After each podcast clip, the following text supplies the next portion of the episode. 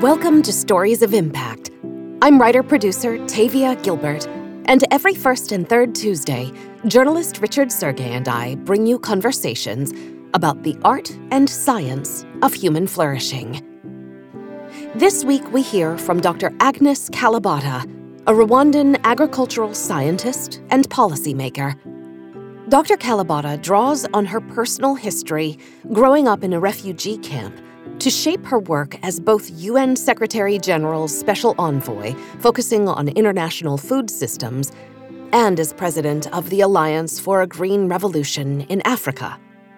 This leader uniquely offers her deep personal understanding of how communities and individuals can flourish when two of their essential needs, nourishing food and quality education, are met. We'll begin, as we so often do, with our guest's personal definition of human flourishing. Here's Dr. Kalibata. Human flourishing refers to the ability of human beings as people to thrive, the ability to express the goodness of human beings, the ability to express the growth that human beings experience, but also the ability to be resilient and flourish even under difficult circumstances. So, for me, human flourishing encompasses being able to fulfill our purpose here on earth and being able to thrive while doing that. Dr. Kalibata's childhood was shaped by political and social upheaval in Rwanda that caused her smallholder farmer parents to be displaced to Uganda. In the refugee camp, getting enough nutrition was a challenge. Getting to school was a challenge. Day to day life was never easy. And yet, she points to the family gift of education that allowed her, even in the most difficult of circumstances, to flourish. I started out reading a refugee camp at a very early stage because I was born there and grew up there in very difficult circumstances, no schools. I was born in a refugee camp. I grew up in a refugee camp. I was educated in a refugee camp. I got out when I was 35 years old, when I had a job and refugee camps were closed because my community was able to go back to Rwanda. But how did I flourish? I was lucky that my parents, my dad had been a teacher, so he taught me how to read and write using his own means, you know, he improvised. I was lucky that I was able to get an education. So I want to underscore that not every kid had a parent that had been a teacher that could improvise and be able to teach them at that very early age.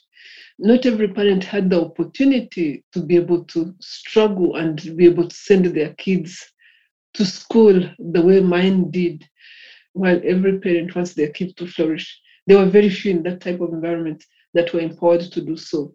And it killed that something in them. So for me, being able to grow out of that environment, being able to go to school eventually, and being able to have the opportunity to be part of where the world is at today has been a journey that you might then refer to as flourishing.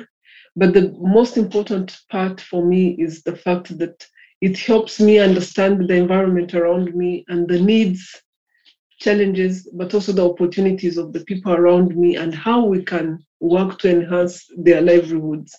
It's been a journey that for me, it's more an educational journey that has defined what I do today.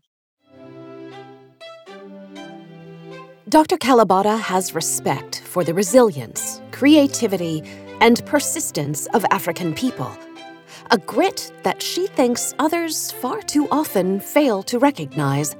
You know, when people say that Africa is not flourishing, I just say they don't understand the continent. They don't see what I see. And I tell you what I see. I grew up in a rural setting in Africa. When I was growing up, the nearest access to my village in terms of transport was probably 20 kilometers away. So to be able to go to a secondary school, I had to walk 20 kilometers to be able to get to a train that would be on the rail for three nights before I get to Kampala, which was only something like what, 300 or 400 kilometers away. So taking me four nights to get to that place after walking 20 kilometers. Today, there's hardly any environment in many of these countries where you find that type of burden on a kid trying to get to school. Today, schools that are in near every village. Secondary schools, which is what I was trying to get to, is near in, in every 20 kilometers itself. So education has come so close to people. Services are coming close to people. Uh, cities are moving out of central cities to decentralized cities. Africa has decentralized its services. In many countries are now working through decentralized systems because they see the opportunity to take services to communities. And internet, if you might say, and telephone penetration is probably one of the highest now in the world. I mean, Africa is connected in ways I didn't know when I was growing up. Growing up, I didn't even know there was a TV out there. the values that she celebrates in her fellow Africans, embracing technology, being willing to work hard to get an education, courage and self determination, and most of all, a sense of community, can offer others valuable perspective, says Dr. Kalibata. There are many lessons that Africa can teach the rest of the world. I guess one of the things that stands out for me, because maybe that's one of the things I lived, is the sense of community. The sense of community is extremely important for us. And you will see that uh, around indigenous communities as well. So that sense of community is something that I appreciate a lot. It's the glue that binds us. And I think it's important for mankind and flourishing of mankind and appreciating the things that we all care about together. There's a huge appreciation in the African culture of the environment they live with and the landscapes and the planet. I think people underestimate how much stewardship smallholder farmers, indigenous communities provide to the environment they live with. They provide some of the best stewardship that I've seen in the world, and we need to take advantage of that. Dr. Kalibata is herself determined to give back to Africa, to apply her knowledge and skills, to address systemic problems that keep today's children and families from thriving. Since 2014, she's served as the president of the Alliance for a Green Revolution in Africa, AGRA, which seeks to transform African agriculture from a subsistence model to strong businesses that improve the livelihoods of the continent's farming households. AGRA works to improve the local varieties of farmers that they are producing to ensure that they have better yields. First of all, it's do we have the necessary technologies for where these farmers live? Do we have the right seeds that address the needs of these farmers? Now, the next bit is access. How do you ensure that year after year, season after season, they access those technologies? And that is also being figured out, whether it is through the mom and pop shops that we call agro dealers that are being created in every village to reduce the distance to the farmer, or whether it is the scientists that are working to continuously improve those. These are being figured out. By focusing on agriculture, Dr. Kalibata's work impacts the majority of African people. Two thirds of Africans live in the agriculture sector. It has the ability to give them a decent livelihood. It has the ability to give them food security for their children. It has the ability to provide the nourishing that we are looking for when it comes to nutrition and ensuring that they thrive.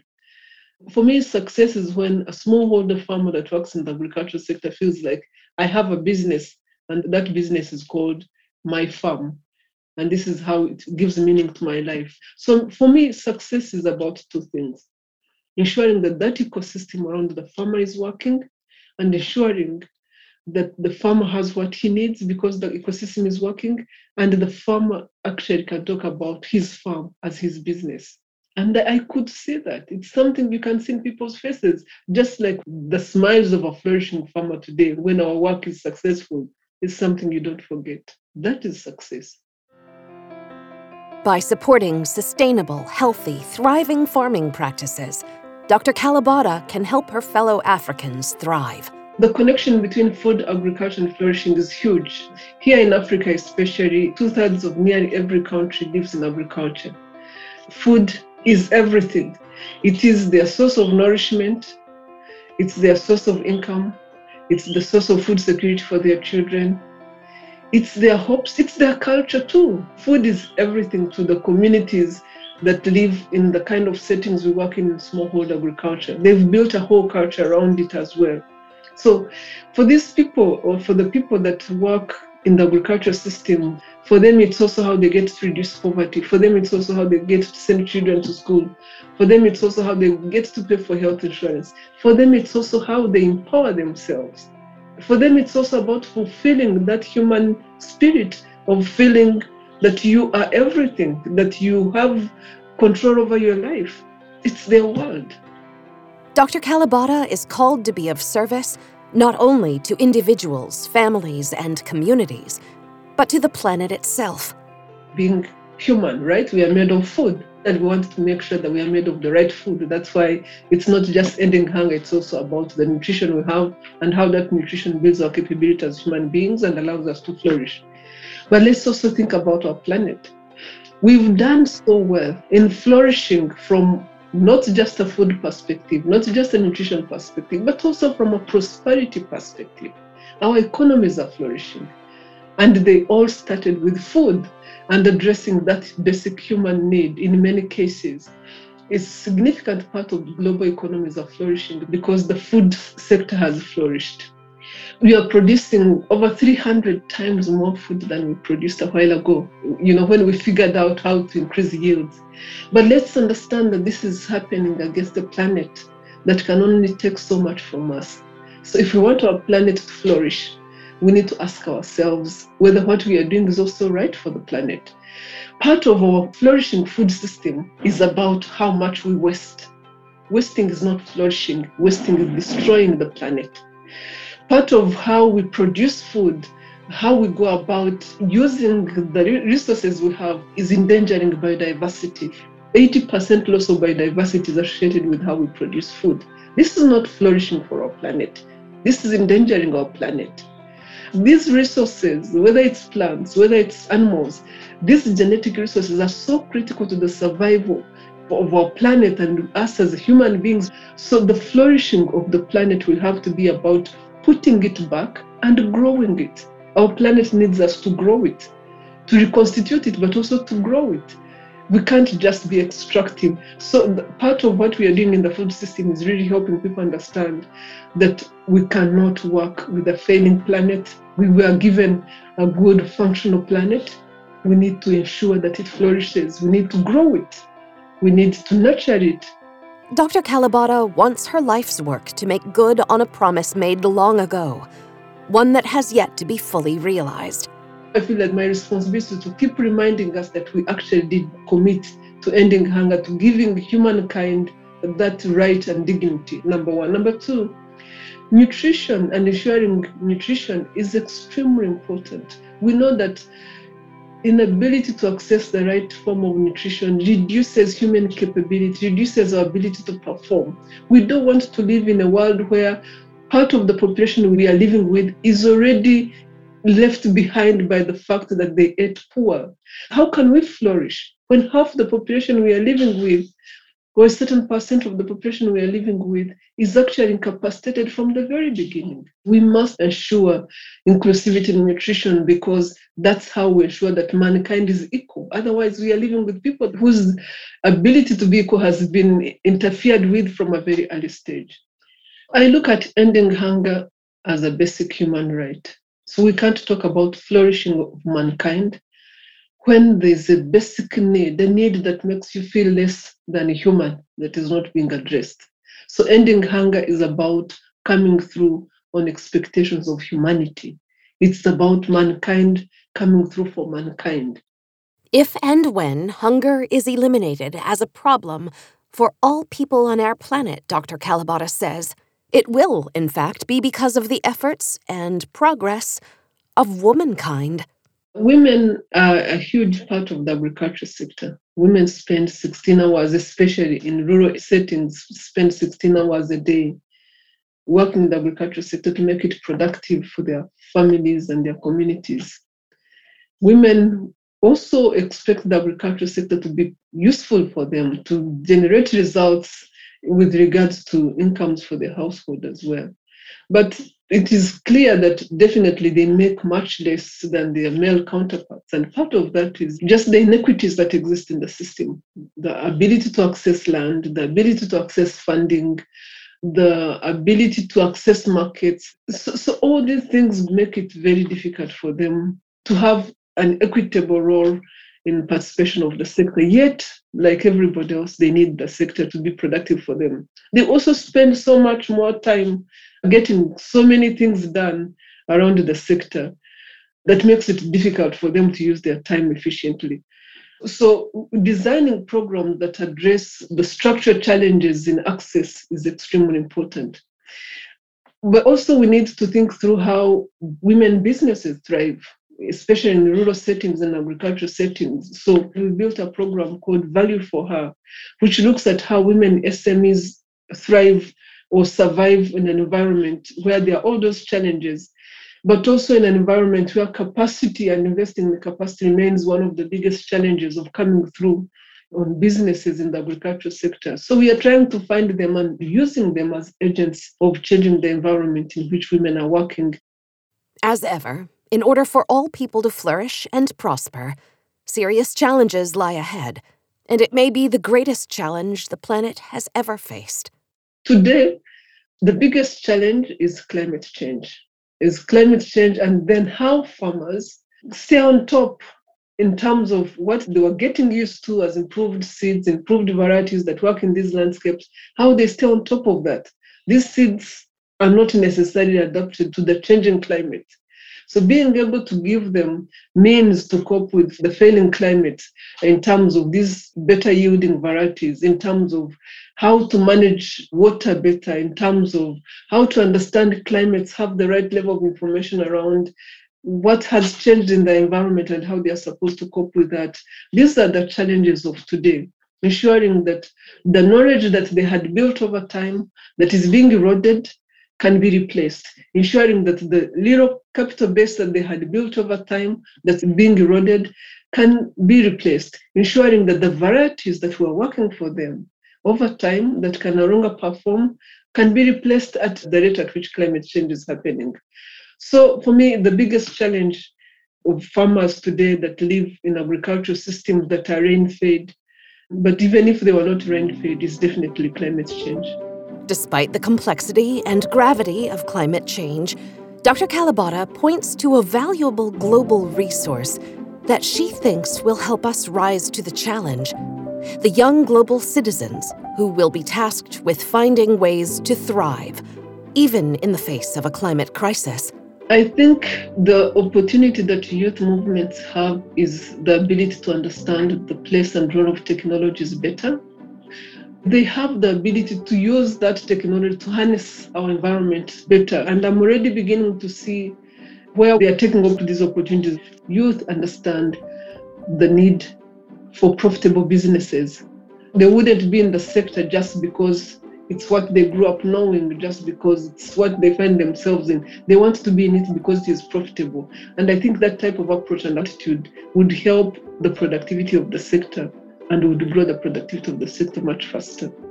In major parts of the world, significant proportion of people that occupy our world are young. They need to be equipped to appreciate their place in the world, to appreciate the relationship between taking and giving on our planet. So, in fact, when you look at how we've designed the food system today, it's about helping people understand that you and I individually, and it's even more so for youth, you and I individually impact our planet by taking and giving. So we need to balance those choices and make sure that that flourishing is about that. So helping young people understand from a very early age that this is not about extraction of what we need. This is about balancing the needs of ourselves with the needs of our planet is extremely important.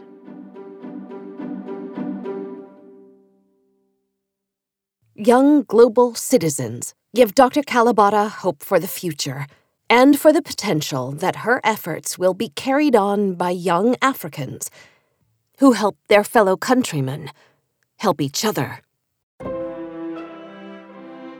As leaders of tomorrow, they can't do what we've been doing. They have to ensure that their children and the children of their children will have a better future and a good future based on how they manage the planet youth have already started putting programs together, and some of what they're doing is just being able to put their voice forward because it's a very strong voice. And the strength of that voice in the whole conversation around a better planet, I think, is very important. In two weeks, we'll be back with a conversation with Stephen Croft, Bishop of Oxford, who shares his thoughts about meaning, purpose, grace, and faith.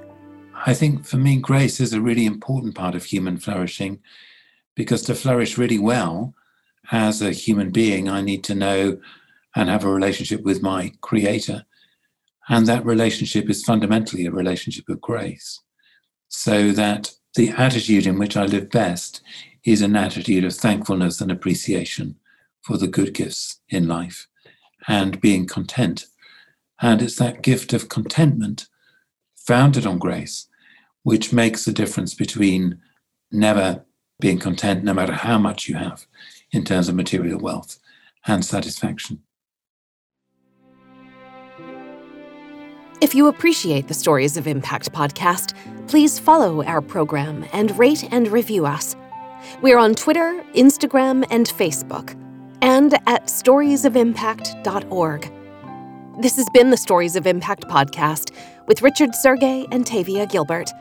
Written and produced by Talkbox Productions and Tavia Gilbert, with senior producer Katie Flood. Music by Alexander Filipiak. Mix and master by Kayla Elrod. Executive producer Michelle Cobb. The Stories of Impact podcast is generously supported by Templeton World Charity Foundation.